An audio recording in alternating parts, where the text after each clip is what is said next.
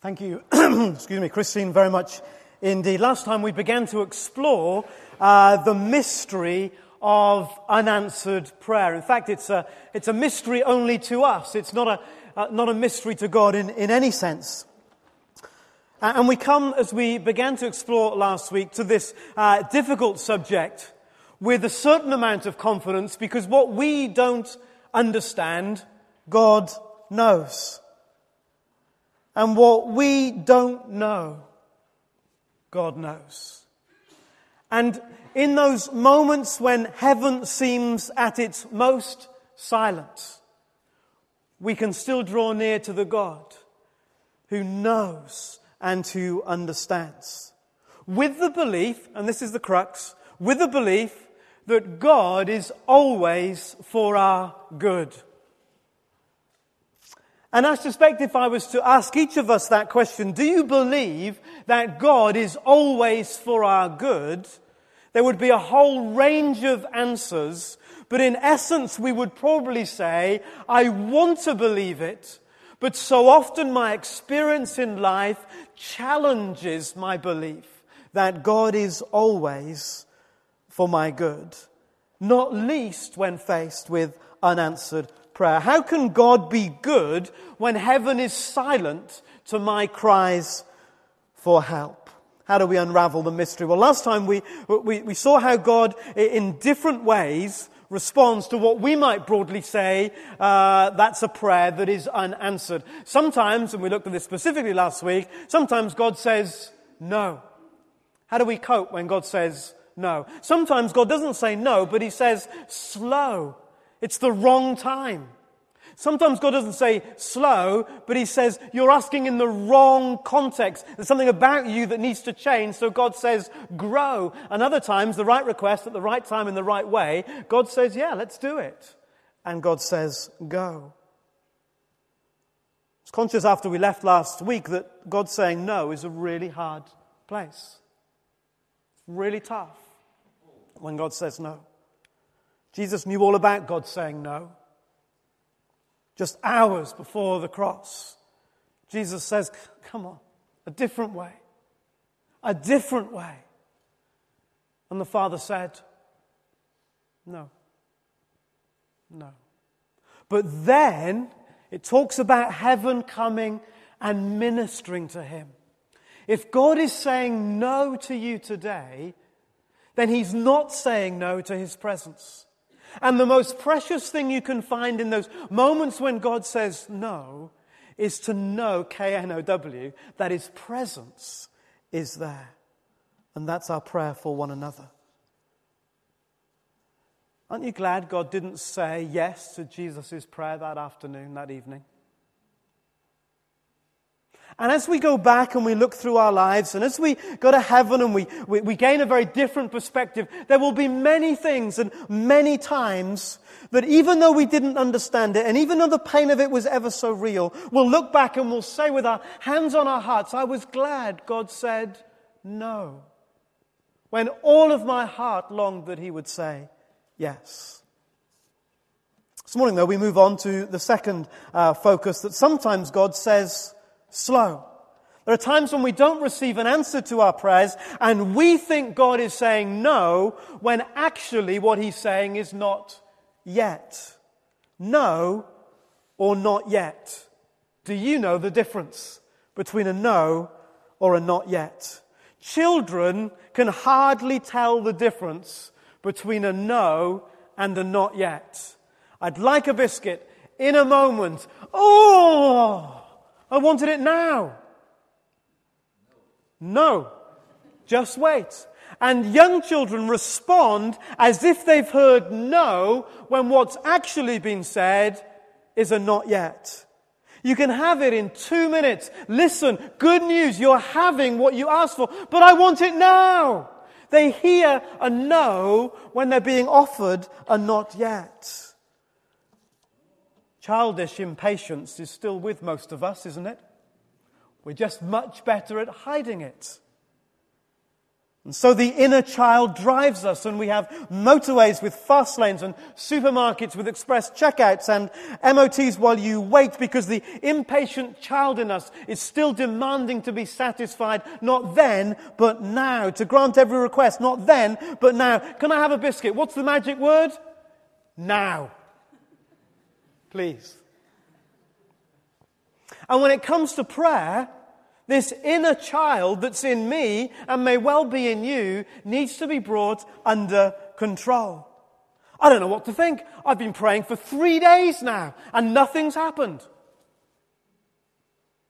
We're talking about the God who's been from everlasting to everlasting. Three days. What does God want? Four? The maturity of the disciple that has learned to understand the difference between a no and a not yet. When God says not yet, we can get out of our pram, we can stamp our feet, we can slam the door, we can kick the cat and hit the dog, we can behave like a petulant child. And God will say you can stamp and you can kick all you like, but He's no more intimidated than a wise parent is by such childish behavior. Kick and scream if you must. I know what I am doing. I have my reasons. The all wise, knowing God says, Not yet. Will you wait? A delay is not a denial. And I started thinking about the story of the Bible. And I started thinking about all the different times in the Bible when God said, not yet. And I thought what the story would look like if, when God had said not yet, the people acted like God was saying no.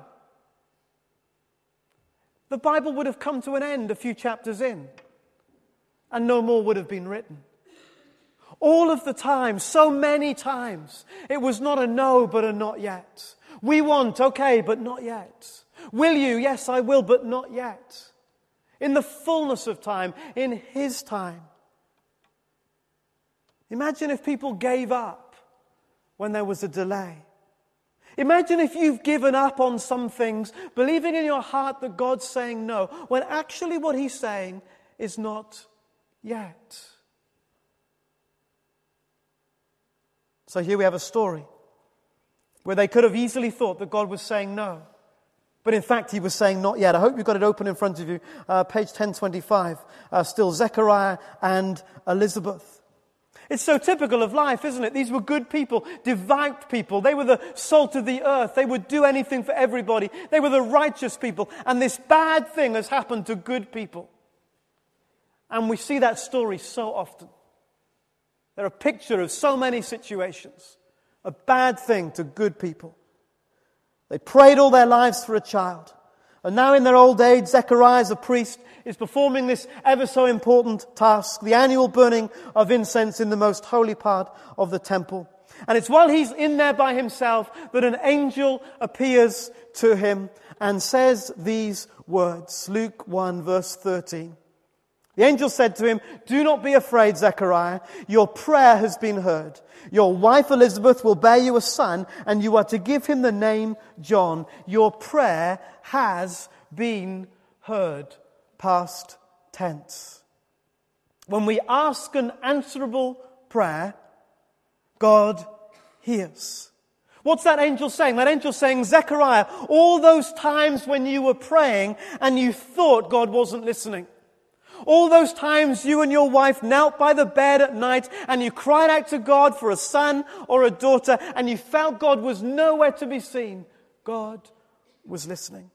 When you felt God didn't care, He heard the cries of your hearts. Know today your prayer has been heard. Some of us need to know that our prayers have been heard. The husband you've been praying for, the children you've been praying for, the healing you've been praying for. And it's gone on and on, and it feels like God isn't listening, that God doesn't care, that God's nowhere. We need the reassurance, the whisper of heaven's angel that says into our lives, God has heard.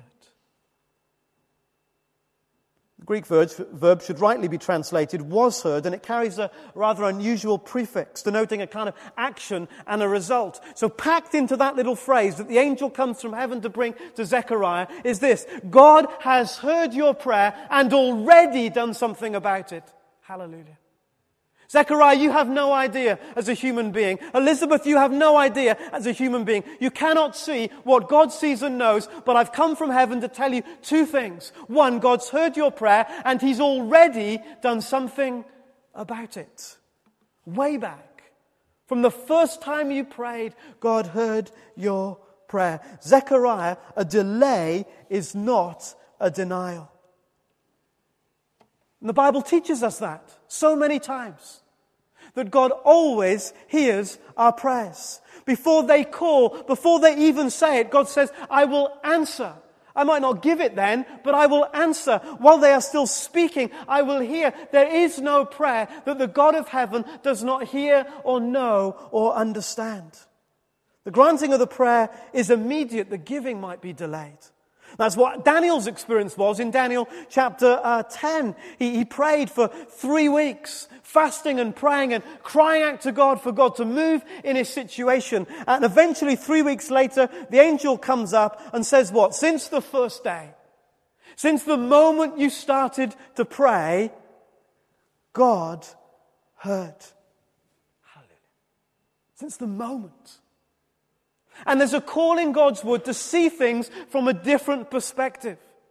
It would have been easy for Elizabeth and Zechariah to walk out on God. Easy for Daniel to say, God's not interested. He doesn't care. He doesn't know. He doesn't understand. And the angel comes from heaven and whispers into our hearts, God hears already. And he's done something about it. Zechariah was to learn that his prayers had been heard. We sometimes reflect on all those wasted years of prayer. Sometimes we'll say in our anger and our frustration, I've prayed for years and nothing's happened. Wrong. We've prayed for years and the God of heaven has heard our cry. Trust God for what He may have already granted, but not yet given. You can have it, but not yet. A delay is not a denial, and a delay is always for our greater good. If you see it there in verse 14, uh, he will be, that's John, that's their son that they'd longed for and never had. He will be a delight to you, and many will rejoice because of his birth. Why? For he will be great in the sight of the Lord, and he'll go on before the Lord in the spirit and in the power of Elijah to make ready a people prepared for the Lord. Their story could have been quite different, couldn't it? God could have answered their prayer in their time. They would have had a son or a daughter. No doubt they would have been thrilled and overjoyed, would have loved him or her and brought them up in the fear and love of the Lord. But we wouldn't be telling their story today. And their boy would have lived and died, and his memory faded in the dust. And no one would remember him. No sermons would be preached about him. No uh, heralding the Messiah. No, the one who would open the way for Jesus to come. God had a much bigger, a much better, a much greater plan. He gave them the forerunner to the Messiah. And so their joy in their old age multiplied. Not, not only did God give the desires of their hearts, but He gave them so much more. Imagine with me for a moment a much younger Zechariah and Elizabeth who totally disagreed with God at the time. All their friends and family were having children.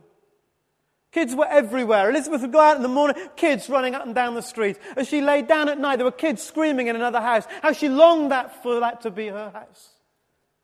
And it wasn't. Angry that their prayers weren't answered. Bitter and resentful that the goodness of God was somehow lacking in their lives.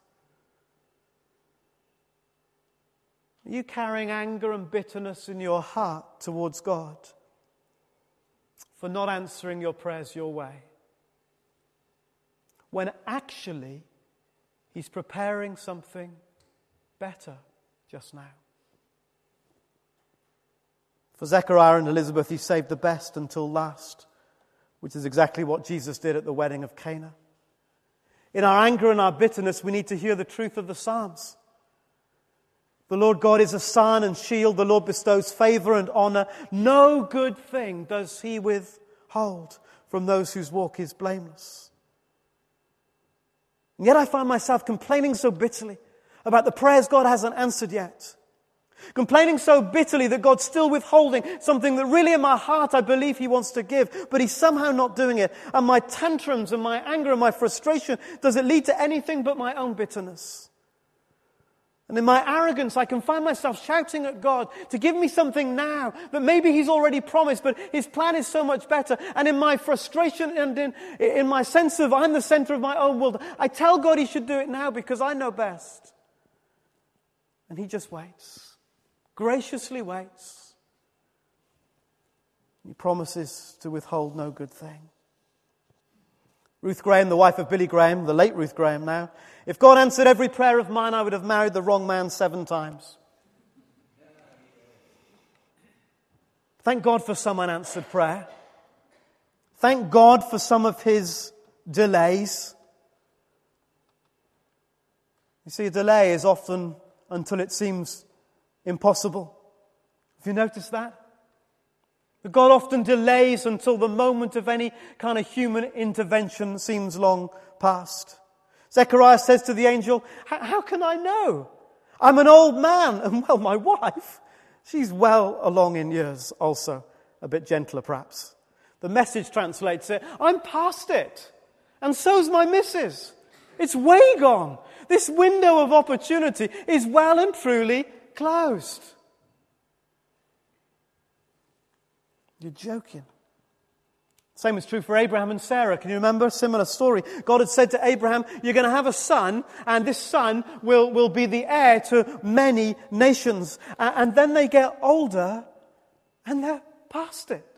The window is gone, and they don't know what to do. God has said, and yet the humanness of the situation says that what God has said cannot come to pass. Abraham and Sarah did the worst thing at that moment. Can you remember what they did? They took the law of God into their own hands.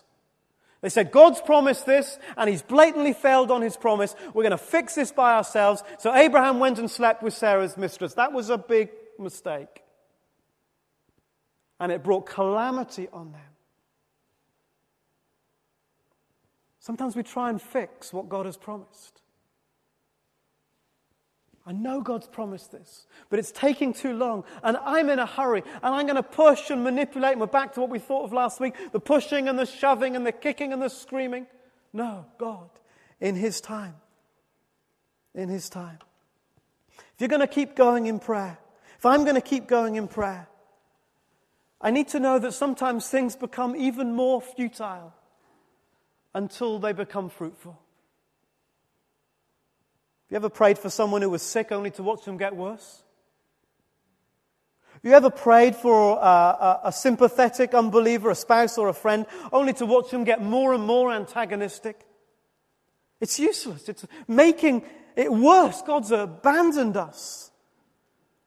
And Zechariah and Elizabeth prayed and prayed, and they saw it slip away. They got older and older, and the window closed and then was shut.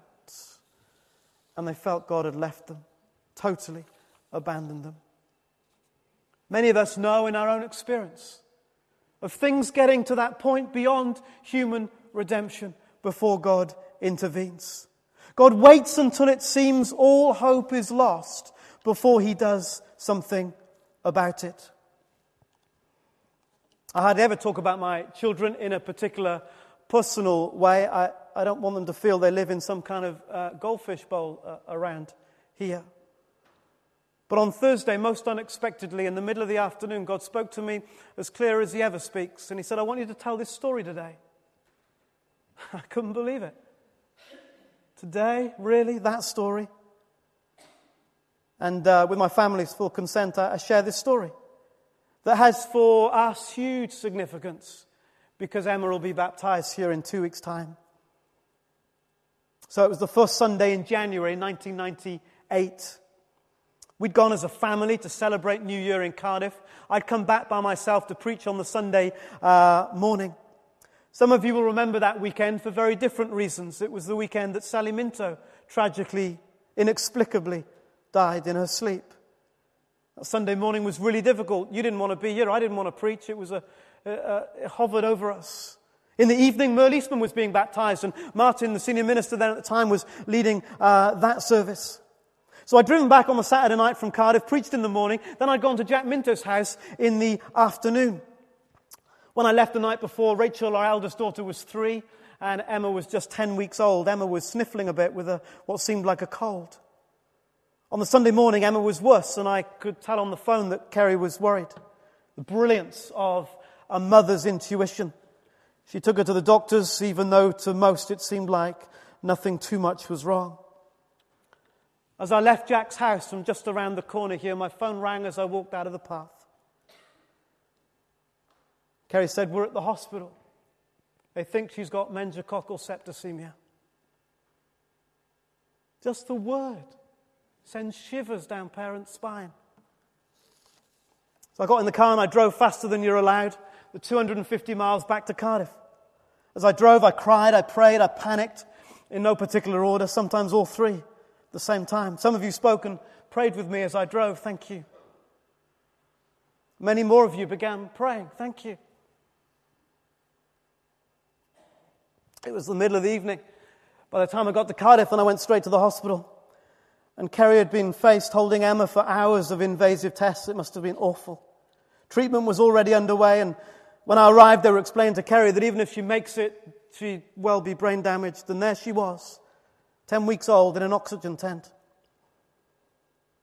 Apparently, when they arrived at the hospital, they had minutes to start treatment. If Kerry's intuition had not been all it was, with persevering with on call doctors, maybe we never have made it. So Sunday night, we just sat there, helpless and hopeless. We prayed and we doubted. And when we didn't, others prayed for us. Through the night, things got worse. The next day, Monday, worse still. Then it was clear that she had bronchitis as well, a deep chest infection, equally life threatening. So they started starving our 10 week old daughter to reduce the size of her stomach so it wouldn't put any extra pressure on her lungs. Lungs which were by now gasping for air. Midday on Monday, some results are back, worrying indications of brain damage already. Nothing looked good. Monday night, she gasped for air. It was agony for her and for us. Each muscle in her body straining to the nth degree for every bit of air. Remember sitting in the room, and all that could be heard was a, a huge gasp of this little girl as my dad prayed over her. Tuesday, Kerry remembers the conversation. Will she make it through today? How long can she go on like this? If we move her, we're not sure she'll make it. Within an hour, they're moving her. Moving her just 100 yards to critical care took an age as they stopped again and again to stabilize her. And there she lay, unable to respond, full of wires. We couldn't hold her. All we could do was watch, helpless as she fought for every breath. Tuesday evening, we decided I'd go to my parents. My parents just live a mile or so away from the hospital. They were with Rachel. Rachel's three years old, caught up in this incredible trauma. Let's just put her to bed, create some stability for her. I'm in the bedroom putting Rachel to bed. Phone rings. It's Kerry. Emma's just stopped breathing. You better come. They're asking for you to come. In fact, she'd stop breathing twice. If she does that again, we'll incubate. If we incubate, we've got no idea if we can bring her back. I drove the mile to the hospital. I can remember like it happened yesterday. Getting to the bottom of the hill by our house and driving round Fair Oak roundabout, I can take you to the spot when in a matter of seconds something that seemed like a lifetime took place. That I was shouting and screaming at God, what on earth was He doing? In fact, what on earth wasn't He doing? I don't know whether God spoke to me, I don't know whether I just thought it, but I remember asking myself the question if she dies, what will I do? Will I walk out on him? Will I run? Will I give up? Can I preach next week? No. What will I do? What will I do? How can we carry on after this? And then I remember screaming at God with realization, all on this seven junction roundabout. screaming more angry than anything else. God, even if she dies, I'm going to stick with you because frankly, I've got nowhere else to go. And that moment has become for me an incredible rock of faith. God did something in me in that moment that I still don't fully understand. But deep in my spirit that day came a realization I was going to have to trust Him even if what I dreaded was about to happen. Why? Because I wanted to trust Him? No. In that moment, I couldn't think of anyone worse to trust. But if I didn't trust Him, where else could I go? Where else could I go? He was all we had. I rushed through the hospital corridors into the room, busy with doctors and nurses. A tangible anxiety filled the air. Would it happen again? Would it be worse? The shock and trauma of what Kerry had gone through was palpable. Kerry and I, in these moments, God, we're trusting you. And so we kept our vigil. What do you do? When God has stripped everything away, so all you can do is trust Him. Remember the doctor struggling to get a new cannula into a, a tiny veins. Not once, twice, three, ten times. He went away, couldn't do it. Too small. Oh, God, help us. But at the moment things were at their worst, we were nearer to a miracle than we ever understood. And then, there in the middle of the night, surrounded by bleeping machines and hospital equipment, heaven opened. In a matter of moments and for no obvious reason, her breathing slowed. Her rhythm settled down. For the first time in days, her tense, exhausted body relaxed. The monitors, with their constant bleeping, calmed. It was like everything changed. The doctor came. He seemed as surprised as us. Can I hold her, please? Yes. With wires and tubes, I held her for the first time. We've been taking turns to try and get some sleep. We'd been up since Sunday. Kerry had been up since Saturday. And this little girl who just before was fighting for every breath, this little girl that I'd wondered whether we'd ever hold again. Opened her eyes and smiled. Thank you, God. Thank you, God. For the next four hours, she breastfed as if she hadn't eaten for days, which of course she hadn't. Many people had prayed. As Fiona shared at the church meeting last week, that night, 250 miles away, Heather Barrington's awake, can't sleep. Got to keep praying, got to keep praying until she heard God say, She'll be well. It was that very hour Emma opened her eyes and smiled.